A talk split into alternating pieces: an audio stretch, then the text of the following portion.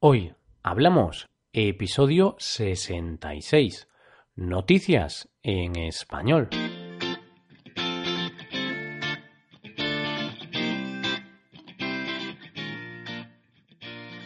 Bienvenidos a Hoy Hablamos, el podcast para aprender español cada día.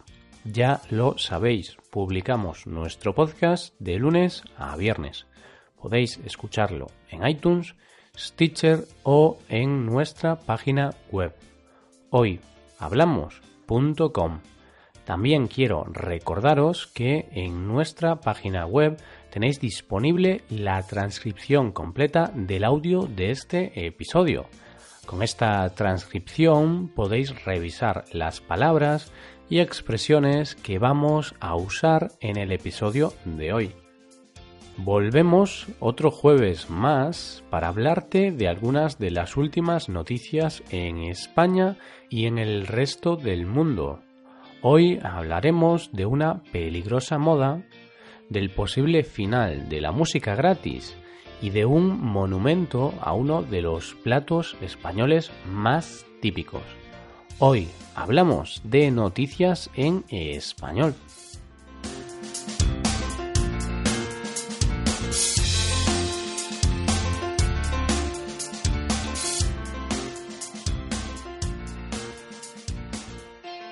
La primera noticia de hoy no deja indiferente a nadie. Es una auténtica barbaridad. Esta semana hemos conocido la noticia del juego de la ballena azul. Ballena azul. Así es como se llama el juego, si es que se puede llamar así, que lleva a algunos jóvenes al suicidio. Todo empezó en una red social rusa cuando se crearon los llamados grupos de la muerte. En estos grupos se explica el juego y qué hay que hacer para completarlo. Pero, ¿qué es en realidad la ballena azul? Es un juego en el cual se desafía a niños y adolescentes a superar un total de 50 pruebas en 50 días. Una prueba por día. El problema de este desafío es que los retos son cuanto menos horrorosos. Los retos van desde ver películas de terror sin parar durante 24 horas, acercarse a un precipicio, hacerse cortes en el cuerpo o saltar desde un balcón para quitarse la vida. Sí, sí, de juego tiene más bien poco. Como os decía, la ballena azul se creó en una red social rusa, pero poco a poco se ha ido difundiendo por todo el mundo. México, Colombia, Brasil o España son algunos de los países a los que la ballena azul ha llegado. No en vano, ese grupo tiene cerca de 15.000 seguidores en las redes sociales. Como es de esperar, las autoridades están en alerta tras el aumento de los suicidios entre los más jóvenes y no saben muy bien qué hacer al respecto. Sin embargo, existen muchas dudas sin respuestas. Una de ellas es que no se sabe si realmente existe este juego o no. Algunos dicen que el objetivo de todo esto era simplemente crear un grupo para hablar de la muerte y no animar a los jóvenes a suicidarse. Sea como sea, queda claro que esto se les ha ido de las manos a los creadores del juego, y posiblemente tengan que responder ante la justicia. Cambiamos ahora de tema porque quiero hablarte de la música, concretamente de la plataforma musical Spotify. Y es que esta plataforma planea ofrecer sus servicios solo a los suscriptores de pago. De esta forma, el resto de usuarios casi 50 millones, no podrán disfrutar de sus servicios de forma gratuita. Esta noticia aún no está confirmada, pero según informa el periódico Financial Times, es algo que está en los planes de la compañía sueca. ¿Y por qué? Pues bien, la principal razón para que esto suceda son los nuevos acuerdos a los que Spotify ha llegado con las firmas discográficas. Spotify ofrecerá los nuevos discos y canciones tan solo a los clientes de pago.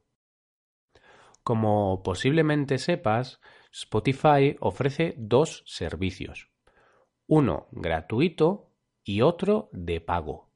El primero de ellos es de uso gratuito, pero con anuncios publicitarios y con una calidad de audio no muy alta.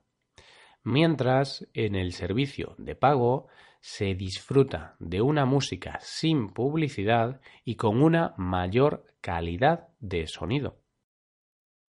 Como te decía, si los planes de la compañía siguen adelante, más de 50 millones de usuarios se quedarán sin servicios, a no ser que decidan pasarse al servicio de pago cuyo precio es de 9,99 dólares. Hasta ahora, el hecho de ofrecer estas dos opciones tenía contentos a la mayoría de clientes y artistas. Bueno, y digo a la mayoría ya que hasta ahora había algunos artistas que estaban en contra de la versión gratuita. Uno de ellos es la cantante Taylor Swift. La cantante estadounidense decidió sacar todas sus canciones de esta plataforma, ya que cree que la música debería ser de pago. Según dijo, la música es arte, y el arte es importante y raro. Las cosas raras e importantes son valiosas y se debería pagar por las cosas valiosas. En mi opinión, la música no debería ser gratuita. No sé a ti qué te parece esta afirmación, pero es verdad que en esta ocasión Taylor Swift no dejó indiferente a nadie. La tercera noticia de hoy dice lo siguiente. La tortilla de patatas tendrá un monumento y costará 18.500 dólares. Villanueva de la Serena, un pueblo situado al oeste de España, construirá un monumento en honor a la tortilla de patatas. Para ello, el ayuntamiento destinará en el año 2018 casi 20.000 dólares para su construcción. Para algunos, esta iniciativa es una locura, ya que tal cantidad de dinero se podría dedicar a algo más apropiado. Pero para otros, esta es una buena forma de darle publicidad al pueblo y atraer a más turistas. La tortilla de patatas es uno de los platos más típicos de la gastronomía española. Sin ir más lejos, este pueblo reclama que fueron los primeros en cocinar la primera tortilla de la historia. Y es que, según una investigación, el 27 de febrero de 1798 se inventó esa receta. Se dice pronto, pero son más de 200 años los que han pasado desde entonces. Como no podía ser de otra forma, los habitantes de ese pueblo están muy pero que muy orgullosos de ese hecho.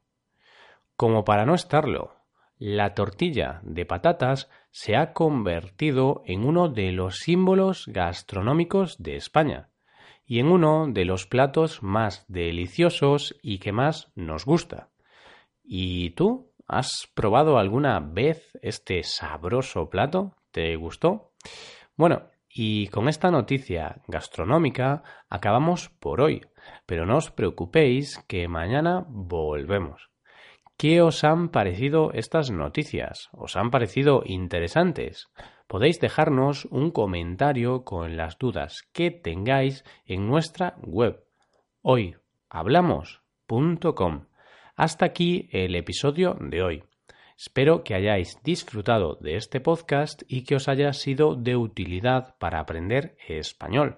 Si queréis ayudar a la creación de este podcast, sería magnífico que dejarais una valoración de 5 estrellas en iTunes.